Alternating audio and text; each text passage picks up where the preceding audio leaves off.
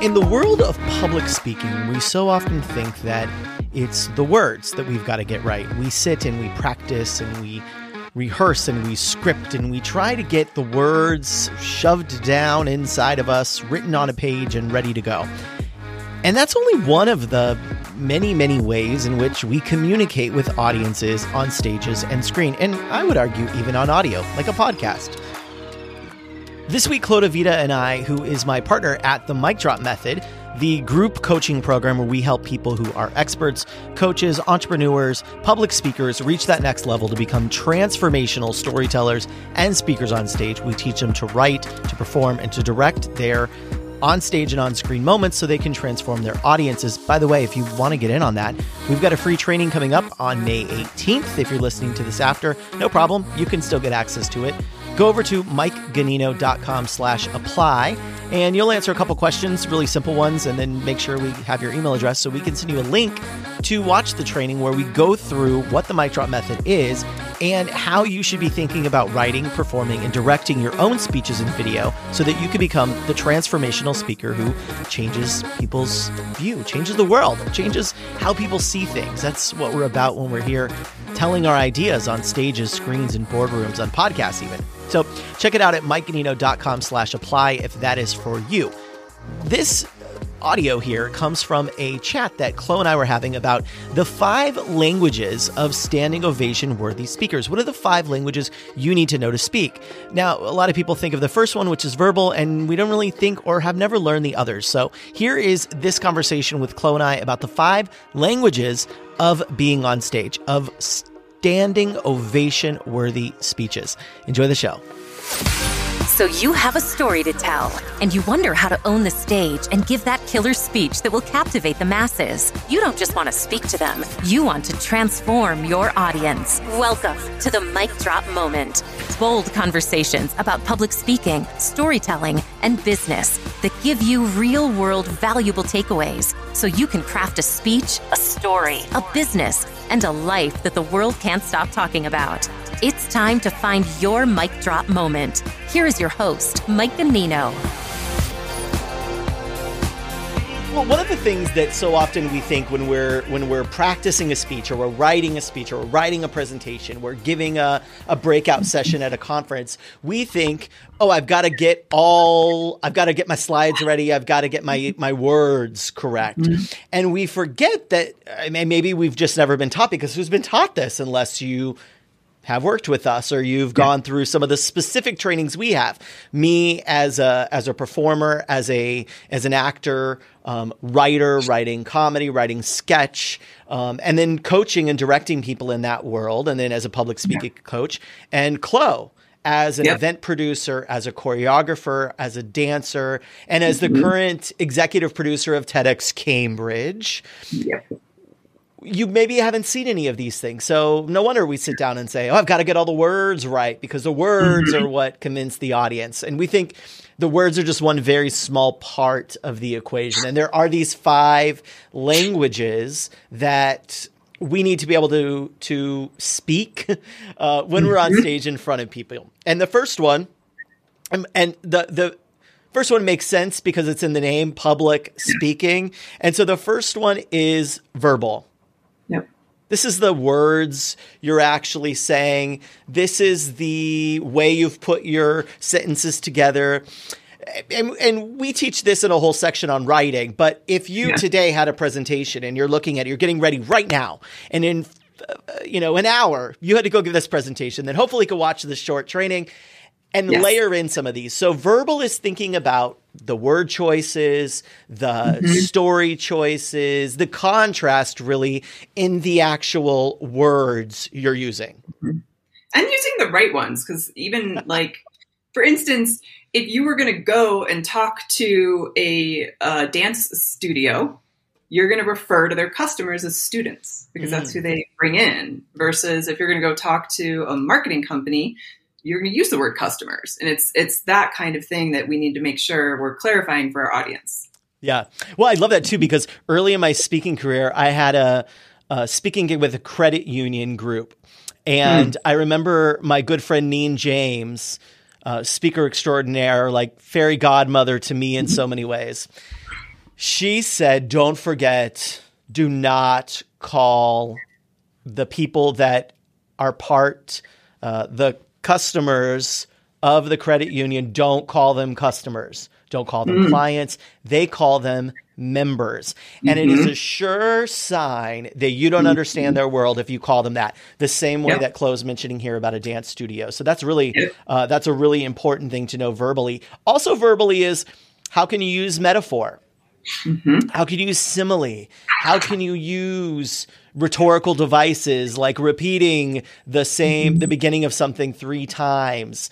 Um, yep.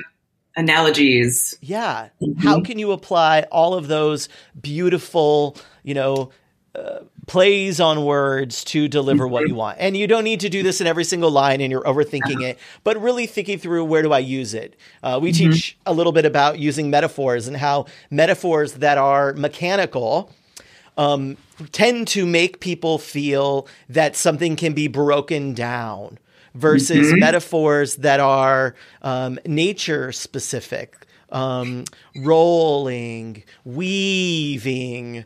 Blossoming. Those feel really futuristic and possible. So, depending on what you want to do in your speech, you would use different ones. If I wanted them to feel hey, this is all in trouble, I would say crashing.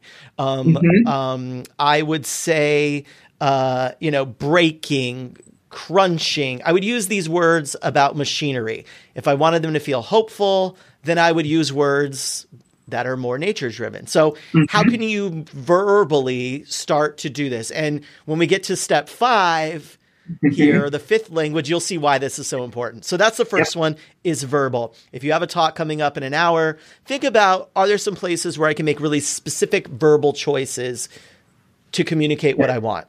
The second one is vocal. Mm-hmm. Okay. This is the actual sound of your voice, which is really yeah. like these little meat flaps moving with air. That's what voice is. My my I have a, a, toddler daughter who's you know developing language every day and all the mm-hmm. time my husband is like okay thank you i get it i was like oh she's making a plosive sound and it's easier to do a p than a b and a g than a he and he's like can she just talk and i'm like oh i love this stuff so vocal is the actual sounds yeah. Um, the mm-hmm. emotion really that yeah. you put on top of the verbal choices you make. Yeah. And it's like the way you use those words. Like even in how I said that, how I emphasized use, right? The way you're using and um, I love fricatives, and there's some fun things in there of how you can use your words to impact. can you say fricative on LinkedIn? Maybe. I hope so. Sometimes when she gets mad at me, she calls me a fricative. So go figure. the um the the vocal quality, and so mm-hmm. how can you use uh, pitch? How can you use passion, emotion? How can you use punch, volume, pacing? How can you use all of these ingredients of voice to help communicate? And how can you mark up your PowerPoint, your script, your notes to make sure that you're you're doing that in a way that that communicates what you want? Yeah. Again, when we get to five, you'll see how this all yeah. blends together. So vocal mm-hmm. is really making choices with the way the words sound, the way they feel, as Chloe said so beautifully there, uh, mm-hmm. and then throwing in a fricative. okay, the third one here in the five stage languages is visual. Visual mm-hmm. is what your audience actually sees. Nothing happens out of context. And so what are they actually seeing during your presentation? What are the slides? What are where are you in conjunction with the slides? How can you mm-hmm. be part of it? Because you are, because the audience is watching if you're if you're live on a stage in a boardroom in front of your team, they're watching the whole image. So how does that look and feel? What's yep. behind you in a visual presentation? Um. If you are present what are you wearing? So all of the things that the audience can see we call that stage image. When we teach our uh, speaking clients to learn to direct their own performances because honestly if you could hire us to be your directors and travel with yeah. you all the time and make your choices, like we're, hey, come on in. We're ready for it. But it's much more valuable for you to learn to direct yourself. And so that's mm-hmm. why we teach that in the mic drop method, our, our program that, that we teach people these skills. And so in that, being able to make those visual choices based on stage image, or yeah. screen image. What is the audience seeing? A director in a film, by the way, would be making mm-hmm. choices about Where's the lighting? Even what angle is the camera? Because a camera looking down on us and us looking up, hi, daddy, says mm-hmm. something different than us looking down at it versus us looking right at it. So, what are all of those stage image choices you can make visually? Yep. And we borrow a lot from Hollywood because there is a reason people continue to watch TV and go to movies and everything, right? And so that element of like, what is the scene you're looking at is everything that visual is about and you can see like, uh, you know, I'm out to get this goldfish. Okay, mm-hmm. so people talk about how the uh, you know our attention span is shorter than a goldfish. First of all, show me the research because I've done it there you can't really find this study because who would be if you've ever tried to get money for funding for research you would realize how hard it is and nobody cares about a goldfish's attention span so mm-hmm. uh, when you start to look it up what you'll see is someone wrote a forbes magazine article where they referenced an article in someone else's Inc. magazine article, which references someone's blog, which references someone else's blog, which references a comment in a YouTube video. And there's no goldfish study about our attention span being shorter than goldfish. Case in point, if you'd like me to prove it, how many people listened all the way through at midnight when a new Taylor Swift album comes out?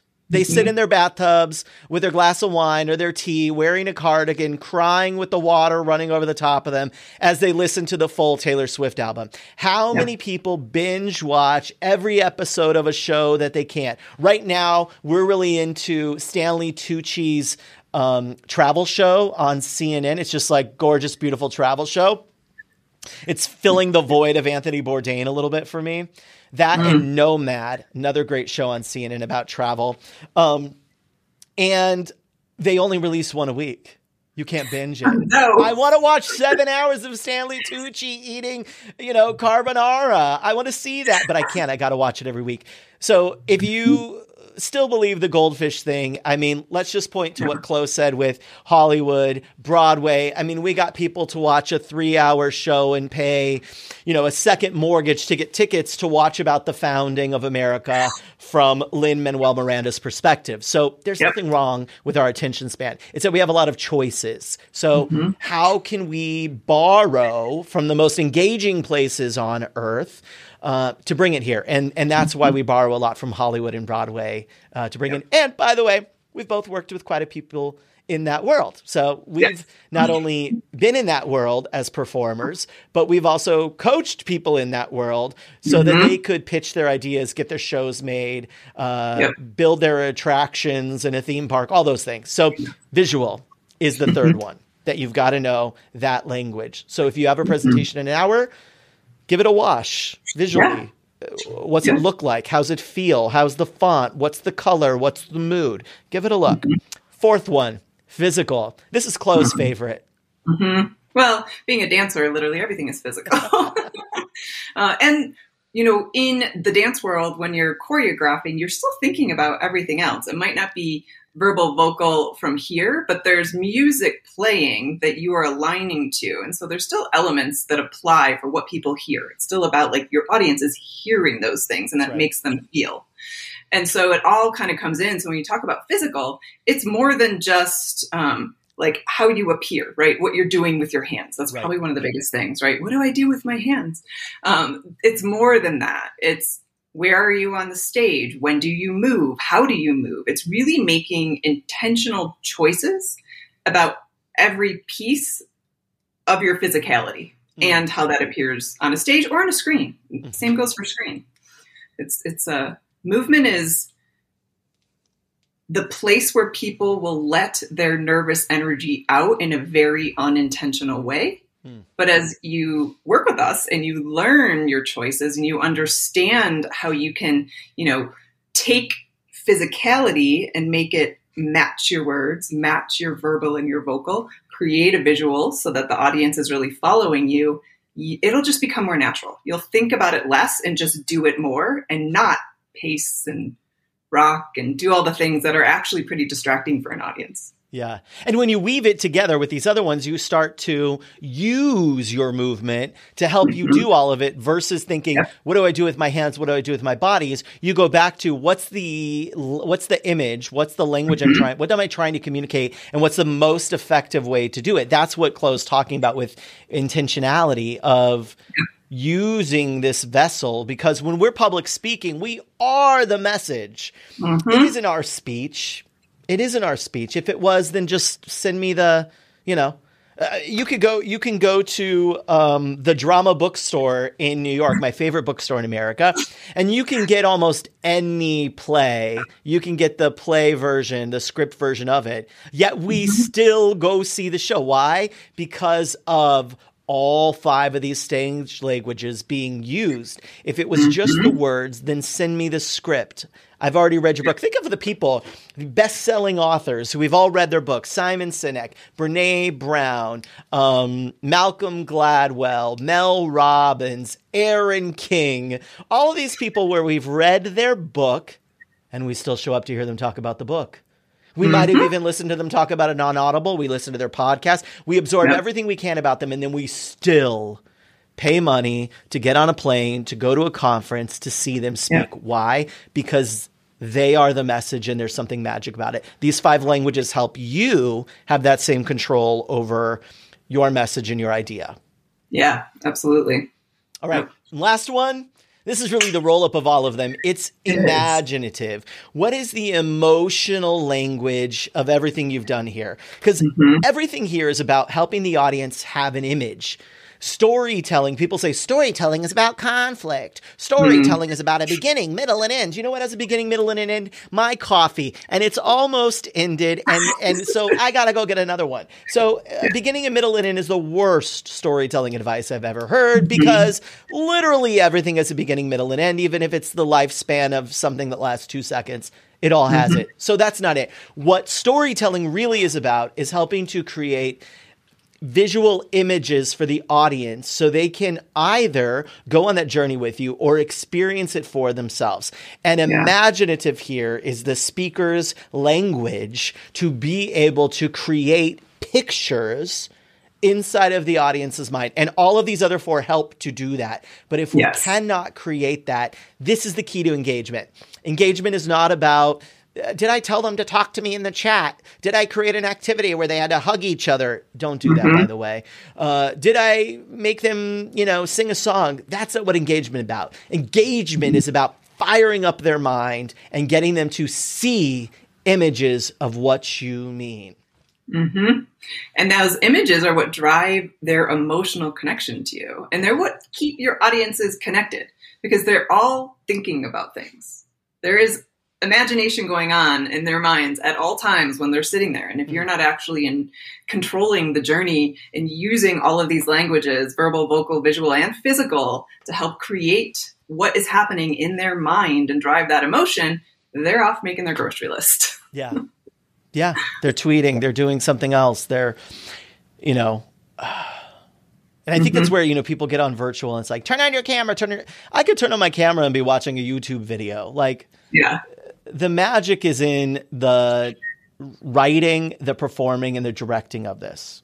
So, yes. if you have ideas that you have to share, if you're a thought leader, mm-hmm. an author, a coach, an entrepreneur, and you are someone who wants to use public speaking to help people see your vision of the world, whether that's through the product that you've founded, that you've developed, a new app you're creating, whether it's uh, a book, a coaching program, whatever that is, if you have that, then we would love the chance to expand on the ideas from this training.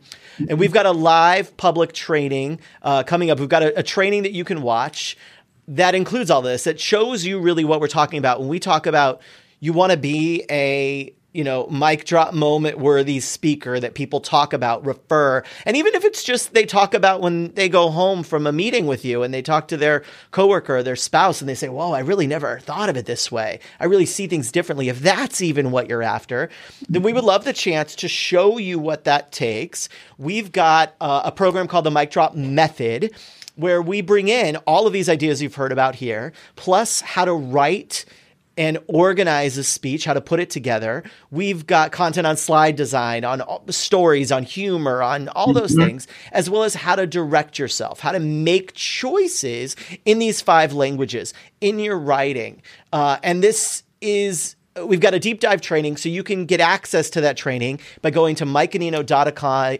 mikeganino.com slash apply, as you can see here. There you go. So you could go to mikeganino.com slash apply. That'll then get you the information you need to, to go through the deep dive where we walk you through all of this. And at the end of it, if you want to work with us, you'll, you know, find out how we work with people. If not, you're still better off for having gone through the mm-hmm. training and experiencing this idea of what it takes. So if you are someone who has something to say, if you are someone that says, I see what's going on, and I have a vision of what could be. I've got an argument for the way that we should be mm-hmm. being in the world, mm-hmm. whether that's through an app coaching program, whatever the case is. We'd love to walk you through what we've done, what we've seen, how we've coached people to write, perform, and direct those kinds of speeches and presentations. And uh, and then at the end, if you want to work with us, we'll tell you how. But otherwise, you'll leave knowing how to do this yourself. So we hope you'll see you there. MikeGanino.com slash apply is the place to go. And uh, we'll see you next time. Yeah. This episode has ended, but your journey doesn't have to. Head on over to MikeGanino.com. Access all the resources and links that Mike and his guests shared today and keep on crafting your own story. That's MikeGanino.com. Your audience is waiting. Isn't it time to find your hashtag mic drop moment?